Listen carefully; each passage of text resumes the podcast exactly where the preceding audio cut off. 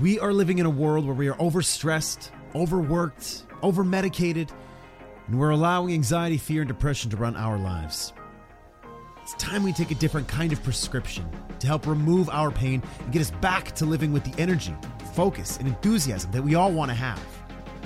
Every week, I promise to bring you education, strategies, and deep discussions that will help you become more resilient and eradicate stress induced depression from your life.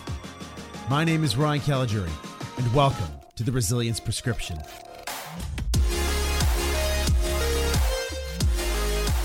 What's going on, everybody? Welcome back to this week's episode of Create Your Eight as part of the Resilience Prescription. Very, very excited to bring you our guest today. Somebody that uh, I read an article of him online, and I found his perspective on resilience to be unique and quite aligned with my own. So I wanted to have an opportunity to speak with him. And this man's name, is Imad Georgi. Imad, how you doing, my friend? I'm doing great. Been really excited to have this conversation. So uh, I'm looking forward to it. Yeah, and just as we were talking before, it's been a long time coming, and uh, you and I have been trying to get together for a little while. And and I don't think this is going to be the uh, only conversation that we have on this topic, because as we know, resilience is one of those words that is getting tossed around consistently these days. And um, I think it's really important that we have, we continue to have discussions on this topic of resilience. What is it? How do you build it? Who is resilient? Who is not resilient? And I think as you and I have these discussions and people are able to come into these discussions, we're going to be able to understand it a lot better. And as we understand it, hopefully be able to live it as well. So before we really get into the interview, I'd love for you to introduce yourself to Resilience Prescription Nation. Tell us a little bit about who you are, what you do, and maybe how you came to the topic of resilience. Yeah, sure. Yeah, so I uh, I, I, run uh, Georgi Technology Consulting. Uh, we are a consulting practice focused on um, helping scale and grow technology teams, and it comes from many years of being a CTO at a number of enterprise brands and startups as well, where over time and through experience, I've developed a playbook on what does it really mean to have a good technology strategy? What does that look like? Um, really at the ground level. And I've been fortunate enough to lead some fairly large global enterprise turnarounds, um, transformations, all sorts of large sort of technology projects and doing it the right way and it's allowed me to also um, inject my passion, which is you know my passion beyond software development is you know I believe my mission on this earth is to grow other leaders. So I invariably get involved with growing leaders in technology, and God knows we need that um, in our industry.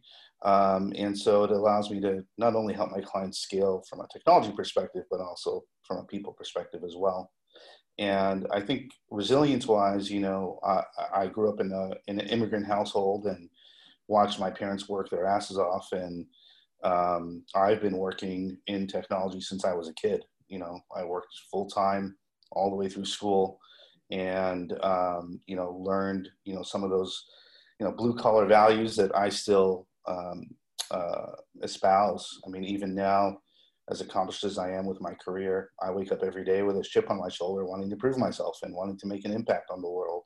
And I've been fortunate personally and professionally to be through some fairly difficult experiences, challenging experiences that have built up that resilience muscle. And I do believe it's a muscle. So, um, yeah, that's that's kind of what I'm about. I agree with that sentiment as well. Is that resilience should be seen as a muscle, if you want to use it as a metaphor and compare it to something, it should be seen as a muscle and something that you have to build. And sometimes yes. it requires you breaking down before you build.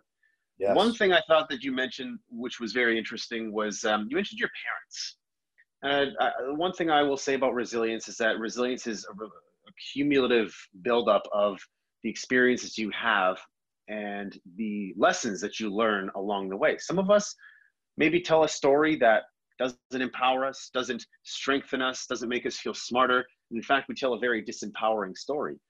But knowing you and a little bit about your story, your parents played a significant role into your resilience. And I'd love for you to maybe share a little bit more about that with our listeners. Yeah, sure. I appreciate you asking that question and, uh, you know, um, giving them the spotlight of it because they never pursue the spotlight.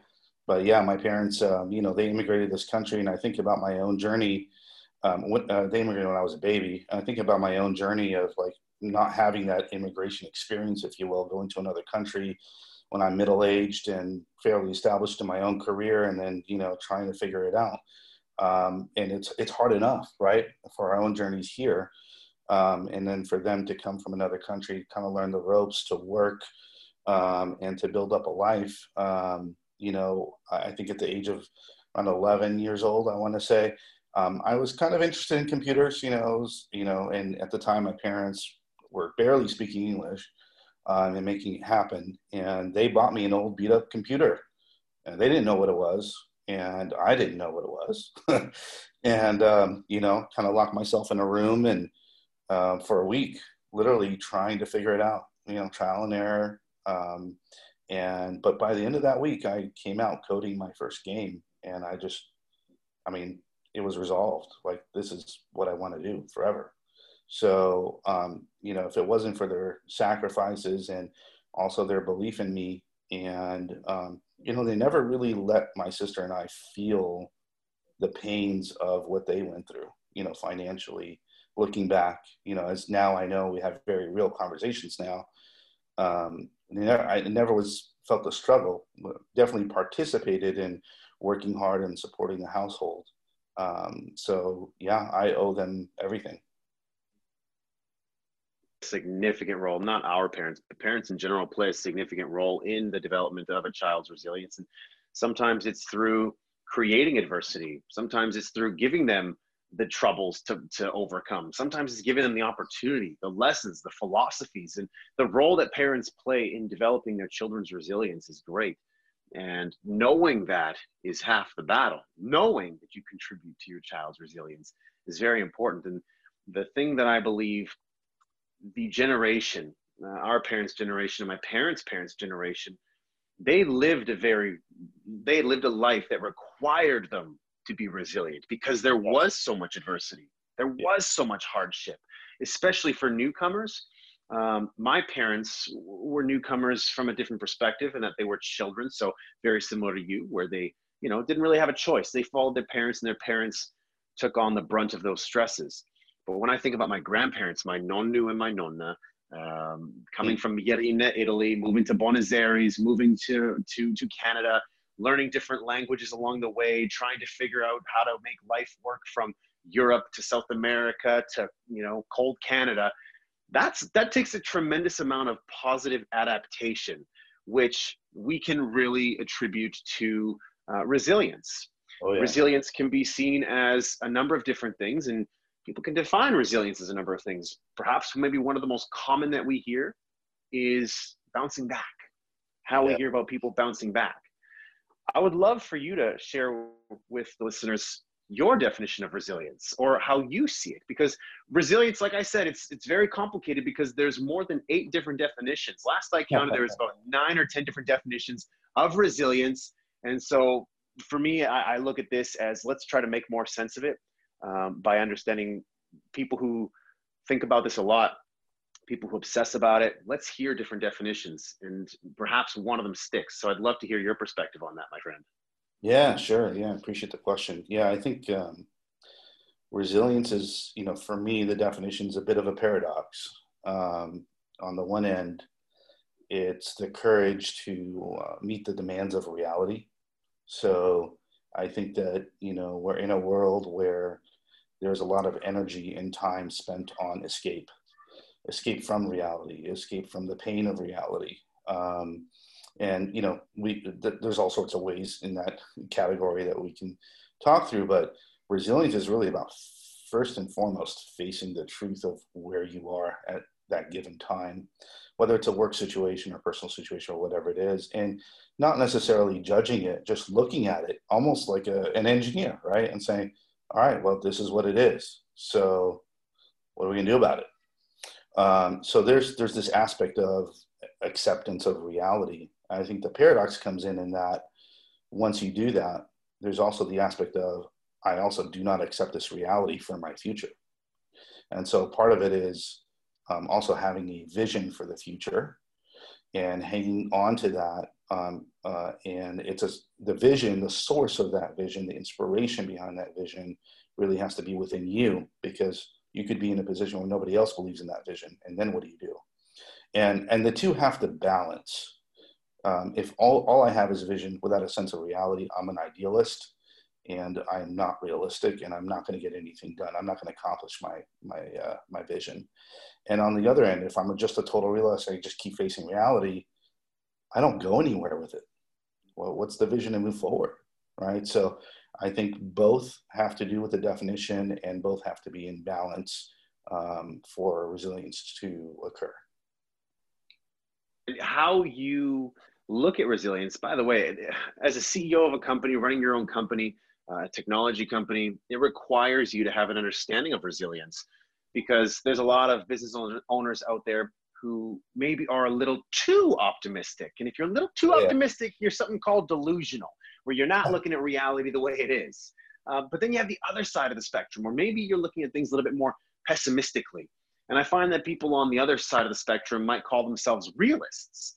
And I, I, don't necessarily see them as realists. I think, you know, playing devil's advocate and being a pessimist isn't necessarily being a realist. Being a realist would put yourself in the middle of that spectrum.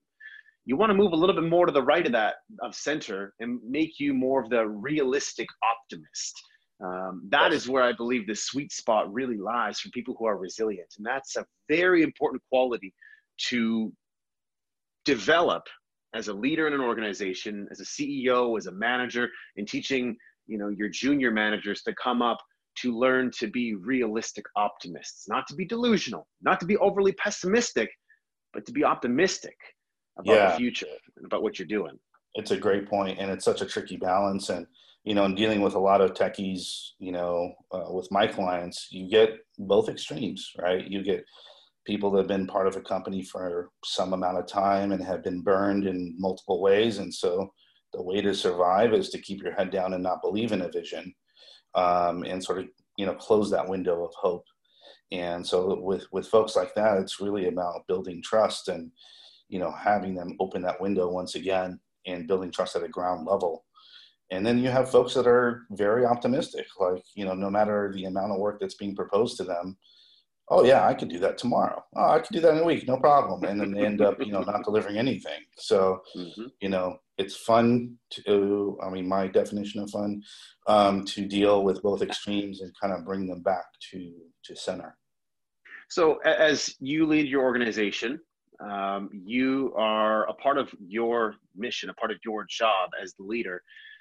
Is to whether it's written in stone or not it's to help build resilience in your team um, help them grow in the organization as resilient contributing members of that team.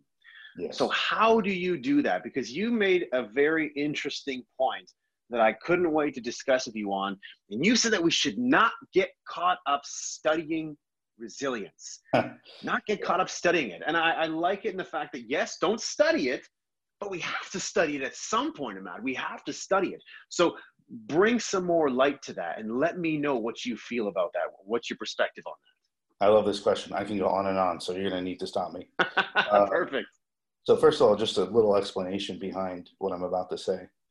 Um, you know, I grew up with blue collar values. Like for me, you know, my dad worked on trains on the Southern Pacific Railroad. My mom was a hard worker as well um, at a number of banks, and um, you know, I grew up with the way to learn. Even though I was a voracious reader, don't get me wrong, the ultimate way to learn is through experience um, and kind of getting your hands dirty. And I still believe that. So I, I think that's where it's coming from. I mean, in my in my career, as an example, you know, when I'm sitting around the table with um, technologists, you know, we're sitting around and I say, look, opinions don't matter. I mean, did you try it? Can you show it to us? Because as an engineer, that's what we do. Um, we're not, you know, the company's relying on us to vet these things out, not to discuss opinions and solutions. Uh, sorry, and you know articles and whatnot. So I think that um, resilience is about doing it, and it's about getting into situations that test your resilience, putting teams in those situations, putting yourself in those situations, um, seeking those situations out. You know, um, and for me, that's the way to study it. So read all you want. There's nothing wrong with that. Um, but what happens is when we have meeting after meeting and you know, all of our, the ratio of our time is spent mentally talking about resilience. Resilience is not going to occur. Uh, we'll just become professors of resilience. Um, I want to be resilient. And the only way to do that is through experience. Must apply. Willing is not enough. We must do. And that is, you coined it so perfectly. We will become professors of resilience. We will know a lot about it, but are we truly resilient? Knowing about it and speaking about it is one thing, being about it is another. And yeah. the only way, and, and I agree, and I think it's a balance, as do you. I think you and I are in complete agreement, which is yes, study it, understand it, understand what it what, what it takes to be resilient. Have conversations about it. That's what you and I are doing right now. And that's what people who are going to listen to this show, people who listen to this show are doing. They want to understand aspects of resilience. They want to learn about it. But please don't get it mistaken. You're not going to become resilient by learning strictly about it. You have to act. You have to create challenges for yourself. You have to face adversity, overcome it. You have to put your philosophies to the test and see how they work for you. That's, That's right. how you're going to build resilience. Resilience, that muscle is not built. And to come back to what you said at the very beginning of this interview, I can read all the muscle mags and you know read about kettlebell workouts right. as much as I want. My muscles aren't going to grow, baby. That six pack abs set that I want, it's not going to come if I just keep reading about it. I got to get myself into the gym. That's so right. that is such an important point. So for yeah, people who are listening, oh, please go ahead, Imad, please. Uh, um, I'm sorry. Yeah, I was just going to add that, you know, and a big part of it too is like, you know, almost, you know, espousing a culture. I'm certainly wired this way where you, you seek it out. Like, give me those challenges. I eat problems for breakfast. Like, you know, you almost have like a swagger to you, like, bring it on. Like, and I, uh, I, I kind of don't understand when people don't have that mentality. Like, uh, when I see things like that, I'm like, another chance to prove myself. Like I want the ball. Fourth quarter, last second shot. I want the ball every time. And you know that's when you grow. And you're not going to make every shot. You know it's you're going to fail. It's going to happen. But you know creating a culture and the way it translates in a company is that as a leader, I'm actually optimizing the value that we're getting out of our people because I'm building that resilience muscle within the team as well agree. And it's funny that you said that one thing there. You, you mentioned it, and I got to bring it up. It's funny, create a little bit of controversy. When you said bring it on, it's funny you said that because I said the exact same thing when I got COVID 19. When mm-hmm. I uh, when when I ended up getting it, it's funny. I did this video about two weeks ago, and a whole bunch of people thought I was nuts. But this is exactly how I responded to all my friends and family. I got back from my trip from Cabo or from from Cabo, and uh, I had all the symptoms. And so I did the test and I was waiting for the test. And my friends and family were like, What happens? What if, what if you get it? What if you get it? What, what, what are you going to do? What's going to happen? And I just kind of responded with, If I have it, I have it. Like, bring it on, baby. It's That's cool. Right. If I have it, I'm going to take it on and I'm going to beat it. And people started to think of me as, as like, a crazy person. why, why would you say that? I said, what's the alternative? Me sitting here in fear me sitting here wondering what's going to happen. No, I said, bring it on because when I get it, I'm going to be able to learn about it. I'm going to be able to talk about it. I'm going to understand it. And me overcoming it, man, I'm going to have the antibodies. This is going to be a good thing for me. So bring it on. And people ask me, why did you approach COVID 19 like that? And the reason for that is that this is a small little battle that I'm going to face. It's going to build up my self belief. I got it. It kicked my butt. I overcame it. That's how you build resilience, facing adversity with a smile, going through it, finding lessons through the adversity, and making yourself stronger, adding to the story of Ryan Caligiuri, adding to the story of Imad Georgi, adding to the story of Jane or John Smith to make you a stronger, more intelligent, more confident person. Um, that to me is what resilience is all about that bring it on mentality, man. And yeah. you know, you, you used a basketball reference. I don't know if you watched the Jordan documentary on Netflix, but talk about a man who faced a tremendous amount of adversity and overcame it, put himself in the arena every single time, and every single time had a short memory and said, "Listen, I missed the last shot, but I'm going to take this shot still." You know, right. it was a man who constantly worked at it. So this discussion about how you build resilience a lot of the times just embracing problems. Like you said you eat problems for breakfast man and that to me is something that's that's developed over time. And i know that people listening to this might not have that kind of mentality but as you start to take on problems as you start to surround yourself with people such as you know Imad Georgi um, you will start to look at problems the same way as well. Yeah so yeah, for, for people for, for people who are listening to this Imad, do you have a tip or a technique or something that worked for you that helped you kind of adopt that mentality where listen I, I, don't shrink to, to the size of my problems. I'm bigger than my problems. What did you do to develop that kind of mentality man? Yeah that's a great question. I don't know that there's any one thing. You know i actually had a ceo of one of my clients actually say if, if you could productize the way you build trust you would you would do great. Um, and you know part of that is the resilience factor. I think there are a couple things that come to mind i mean one is that you got to have that steely eyed vision, right? That is sort of unscathed by others. And, um, and to do that, you really have to put in the work for yourself on a daily basis. So I need some sort of anchor within me uh, because if I'm reliant on what other people say, then every day is going to just be wildly different, um, and I won't make you know deliberate progress against the vision. So I think a part of it is just working on yourself and understanding maybe you know reframing things so just because something happens a circumstance uh, issue a challenge really taking a step back and reframing it to maybe it's not the way i'm interpreting it maybe this is an opportunity. And at least just asking the question is a good start. I'm not saying hey look at everything as a positive and you know it's going to build your resilience but at least doubting yourself in that way of like maybe this is something that is an opportunity for me to grow. Um, i think that's that's a big one you know is that that reframing.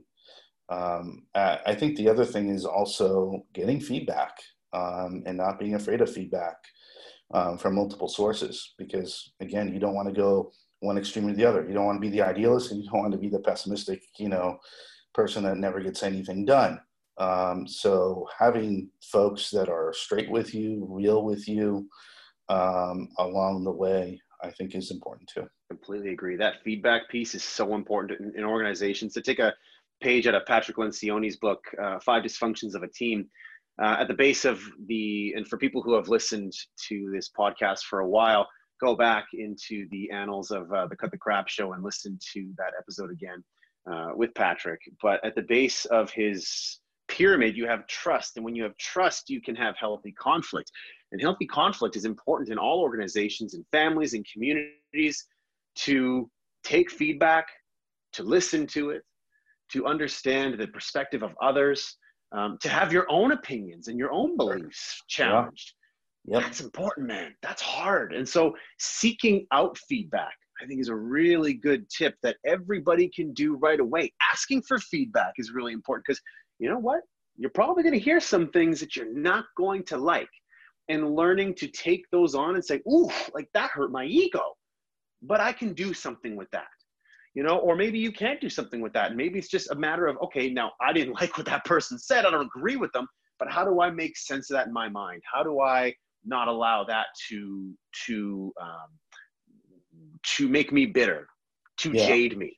You know, like that's for me, whenever I put out content, I always read the comments. People say, don't read the comments. Don't read the comments because it's just a whole bunch of trolls in the comment section. So, while for the most part, that might be true.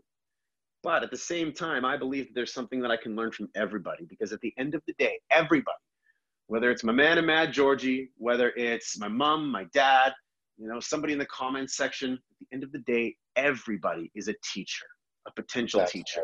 Right. I love that.